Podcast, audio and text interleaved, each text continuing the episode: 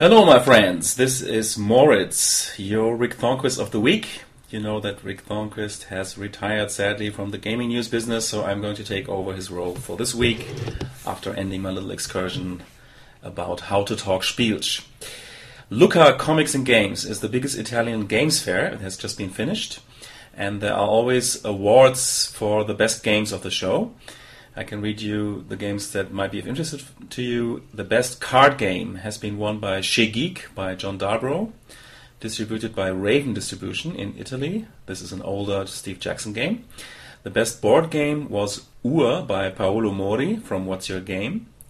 And the best of the best, so the main prize, the best of all the games, was Marvel Heroes by Roberto Di Meglio, Marco Maggi, Francesco Nepitello, the new game by Nexus Editrice the designers of War of the Ring.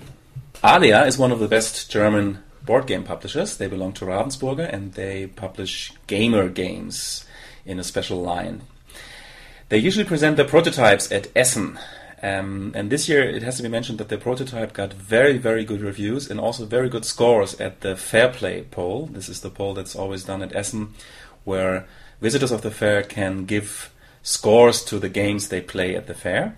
This works like the German school score system, so low notes are very good. And the new game by Alea has won the score of 1.3, which is only slightly worse than the best Alea game in recent times, which was Puerto Rico, which got 1.18 at the show. And the reviews and, and also the reports of this new game from Alea are very, very interesting and sound like it's going to be a great game. The name of the game is Notre Dame.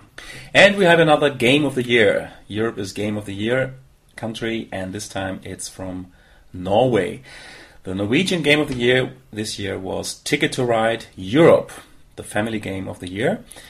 And this is, of course, a known game. And um, it should also be mentioned that the Ticket to Ride computer game also now has a version of the USA 1910 expansion, which includes the 1910 variant game, the Mega game, and the Metropole game. And these can be downloaded for free from the Days of Wonder website if you own the computer game. Winning Moves has announced two new games directly after Essen. The first of which is Cartagena 2, The Pirate's Nest, Das Piratennest, which will not be an expansion to Cartagena, the game by Leo Colovini, which is quite popular with gamers, but will be a completely new game which can be played without the original Cartagena and is a variant of the old game. There's also another game called Genghis Khan, Bewegung an der großen Mauer, Genghis Khan, Motions at the Great Wall, in which players represent Genghis Khan and his crazy Mongols trying to conquer China or something, but a part of that little is known about this game yet. This concludes my little news section from Europe and Germany.